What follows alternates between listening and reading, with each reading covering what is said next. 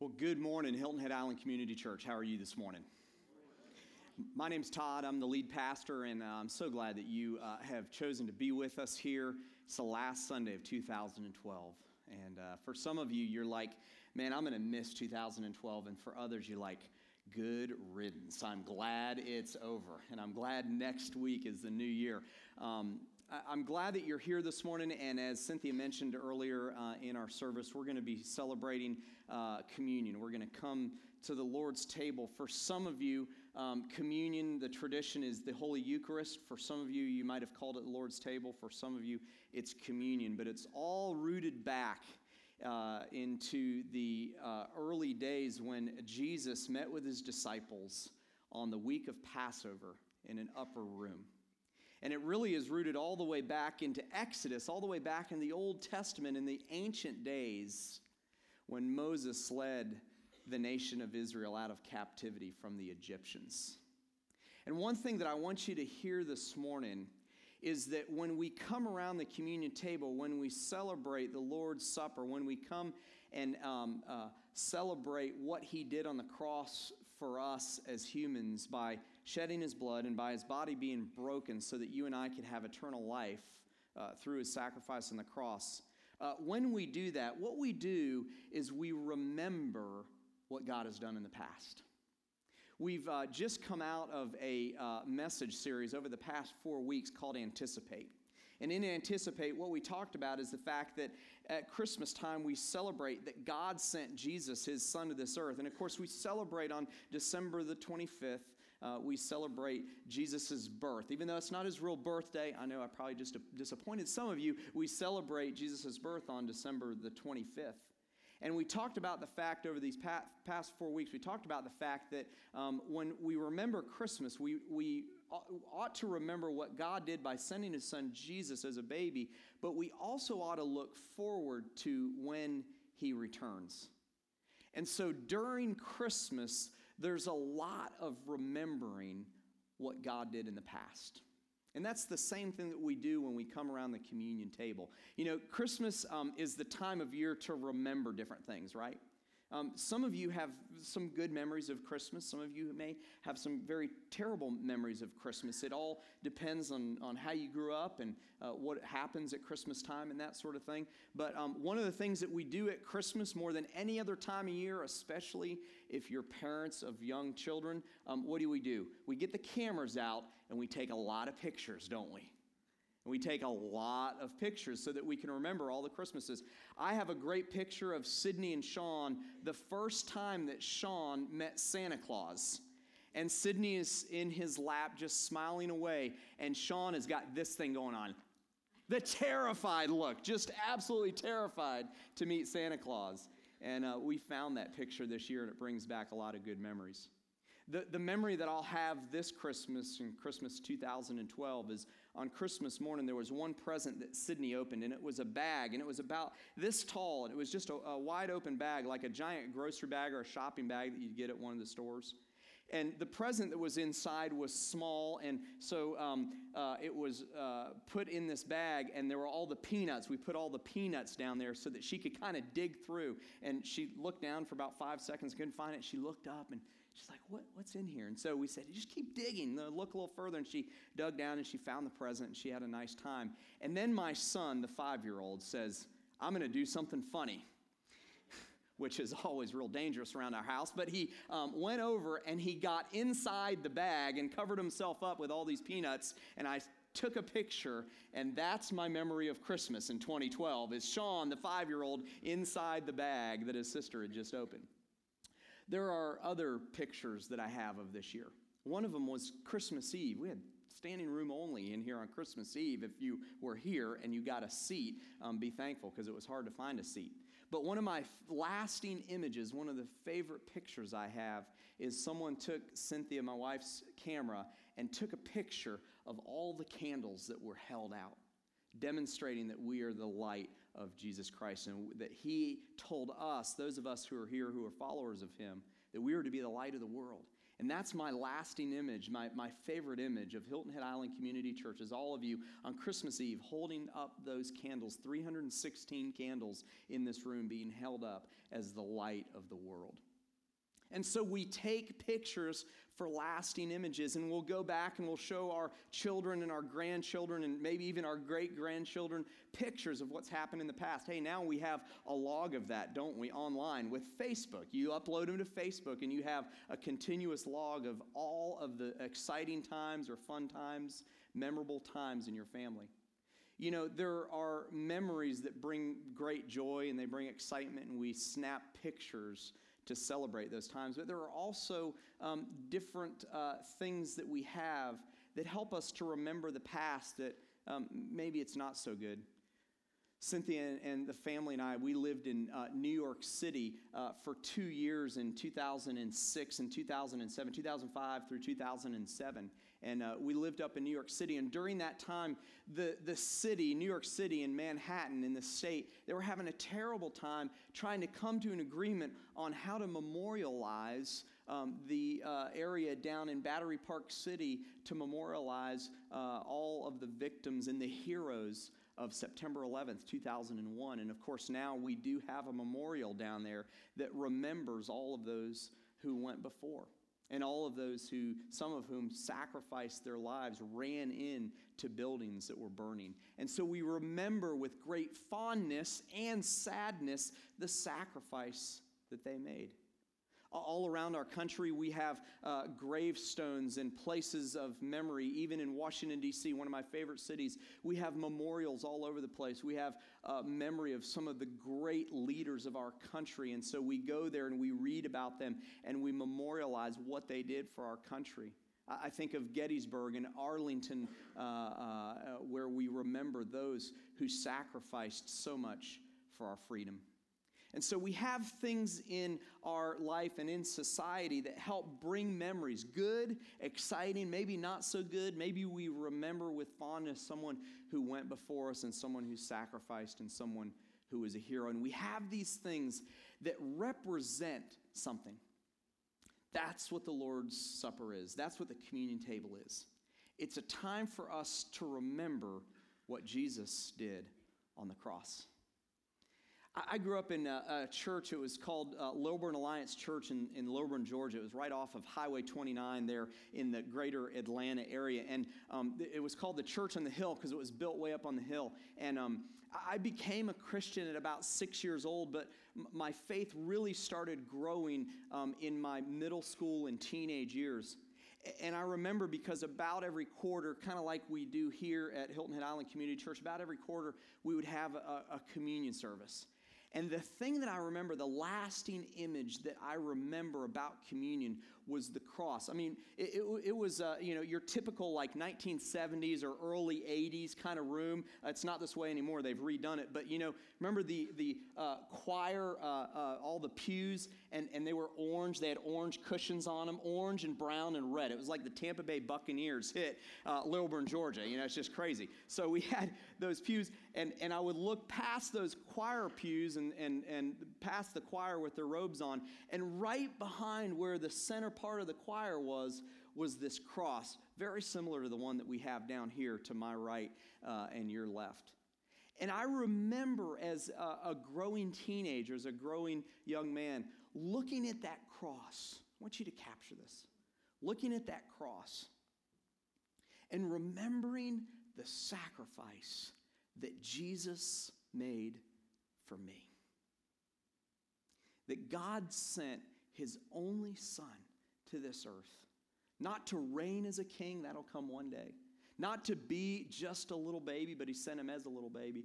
But he sent him for the sole purpose, please don't miss this. He sent him for the sole purpose to live on this earth and to do all those miracles and to do all those ministry things so that when he was 33 years old, he would die for the sins of the world.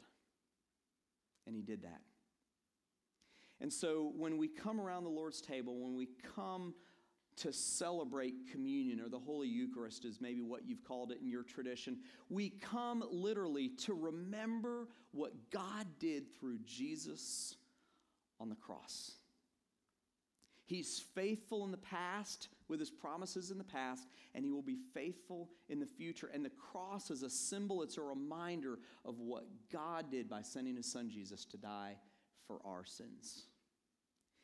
Jesus met with his disciples that day, and he told them to go to an upper room. It was Jerusalem and it was the Passover season. And so all the Jewish people, all the Hebrew people that lived uh, within walking distance, which would have probably been a couple hundred miles of Jerusalem, they all came into Jerusalem to celebrate this great time of year called Passover.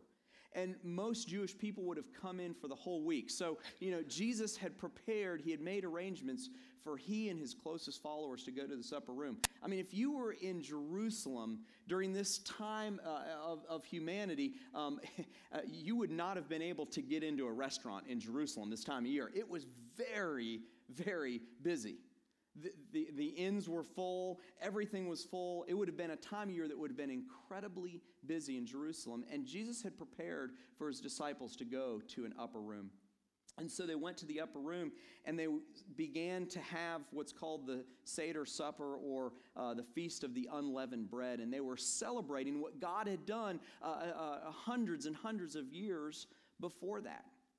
And so Jesus was with his disciples that day, and, and he looked at them and he told them that they needed to celebrate this great Passover meal and they did that together as, as family, as many of the other people in Jerusalem that same night were around a dinner table. It was usually the eldest, like the father or the eldest son, who would tell stories of God's faithfulness. And um, they would sit around the table for this Passover feast for hours, and they would tell stories of God's faithfulness because God had been faithful in the past and they told how he would be faithful in the future. Well, Jesus was uh, just like everybody else. He went and he celebrated this Passover feast and he did it with his disciples.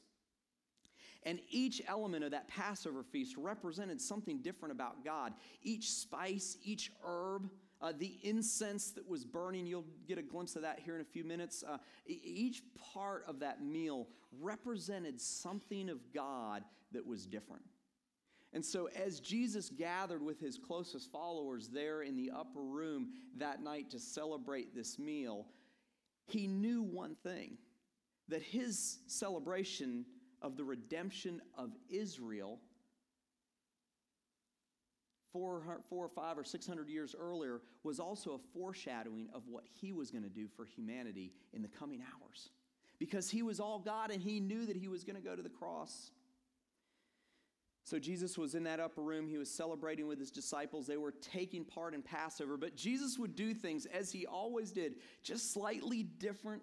He would change it just a little bit, he'd tweak it just a little bit. And it's the same thing with what he did with his disciples that day.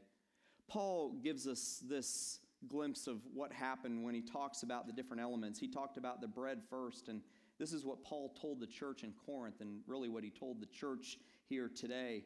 He says this in 1 Corinthians 11 23. He said, For I received from the Lord what I also delivered to you that the Lord Jesus, on the night that he was betrayed, took the bread, and when he had given thanks, he broke it. And he said, This is my body, which is for you. Do this, what? In remembrance of me.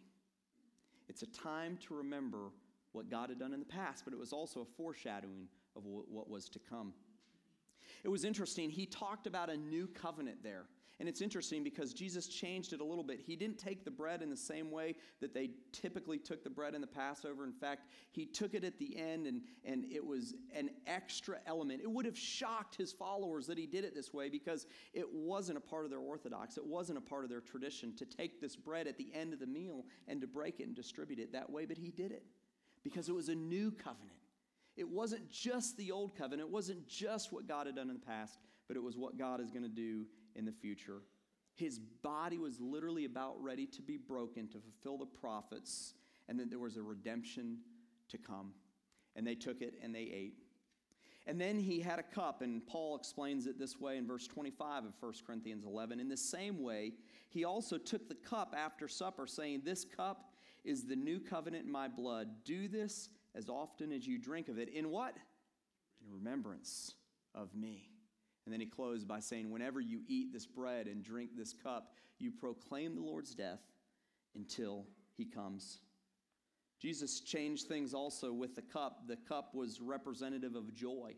But in this typical Seder supper and a typical Passover meal, there were several different times that they would drink the cup or drink wine. And Jesus changed it up again, and he took the third cup, and this was the cup he was talking about. And that cup, I want you to hear this, represented specifically redemption.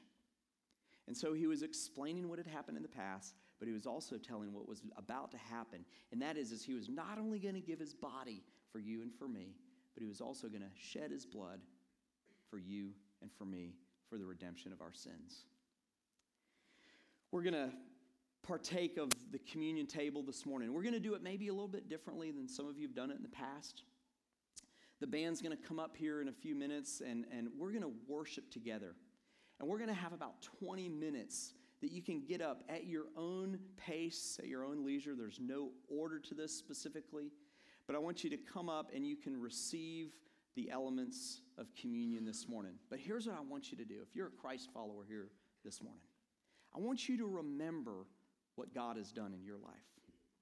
I want you to reflect back on that time when you first encountered Jesus. And I want you to remember with fondness that time that you made the decision to become a Christ follower. Man, I remember it.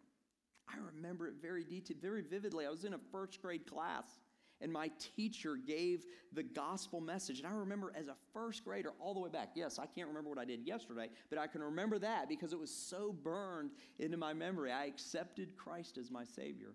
And I remember those times along the way when it started being unpacked for me and it made sense to me and God revealed Himself to me. And I want you to remember with great fondness what Christ did on the cross over these next 20 minutes as the band sings and as you see a video and some other elements, you'll hear some scripture reading. I want you to just breathe. Take your time. You can come up and you can receive the bread and the cup. You can go back to your seat. You can come over in the corner. But I want you to remember what Jesus did on the cross when his body was beaten and when his blood was shed for you and for me and for the forgiveness of our sins. Now, if you're here today and you don't know Jesus Christ as your Savior, maybe you're skeptical of all of this, all of the things I'm talking about. I understand that. I want to encourage you to take part today, and here's how you can do that. Today, you can accept Jesus Christ as your personal Savior. 1 John 1 9 says, If you confess with your mouth and believe in your heart, you will be saved. And so, if you're here today and you have some questions about uh, asking Jesus to be your Savior, I- am going to be right down here to, to my left and your right, and I would love to answer any questions that you have. You can grab one of the ushers here who are going to be serving communion and ask them. Uh, but 1 John 1 9 makes it so clear that if you confess with your mouth and believe in your heart, you will be saved. And if you accept Jesus Christ as your Savior, you are going to heaven if you were to die. And so I want to encourage you, uh, if you're not a Christ follower, or maybe if you've been a skeptic for some time, and man, you just you're just not there yet. I understand that. Well, come and see one of us, and we'll help you through that decision. I want you just to take your time this morning. We're not under any time constraint. There's no service after this. So I want you to take your time and just remember what Jesus did on the cross as you partake of these elements here this morning. We're going to have some ushers down on either side of these table, and after I pray, um, feel free to come up and to begin to take communion how you want to do that this morning. Let's pray together this morning. Father, thank you for all that you've done, for all that you are doing. God, we remember with great fondness as we've just come out of the Christmas season your promise fulfilled that you would send a Savior. And God, we're so thankful that you didn't send Jesus to remain in a stable, but you sent him so that he would one day go to a cross. And as the disciples and Jesus remembered that night, the redemption, the redeeming of the nation of Israel from the grasp of the Egyptians. God, it represents you redeeming each one of us from the grasp of sin and its consequences. And Father, those of us who are in here today, we're so thankful for the body that was broken and the blood that was shed. And today we realize that while these are just symbols of that, we take very seriously our remembering with great fondness, with great seriousness, what you did on the cross for us. And I pray that you would help us to always be mindful of that, especially as we end this year and begin a new year. And Father, I pray for those who may be in here today and they may not know you as their personal Savior. I pray that today is their day of salvation. And God, I pray that if they have any questions, if they don't understand, that they would seek out help and that they would come to a real clear understanding of who you are and what you did on the cross. Thank you, God, for the sacrifice that you made for each one of us. And today we come to your table ready to remember that and to celebrate what you're doing, not only here at this church, but in the low country, in our state, in our nation, and in our world. And God, we look forward to greater things that you're going to do in our future. We're so excited about what you're doing. Thank you, Father God, for sending your son Jesus to die on the cross. In Jesus' name I pray. Amen. Just want to invite you slowly as you have time. Please don't, don't let a line build up. Just come, uh, just individually come together as a family. If you'd like to take those elements and go to a corner of our worship center here, uh, you're more than welcome to do that over the next 15 or 20 minutes as we worship. I want to invite you, as the table frees up, to just come to the communion table.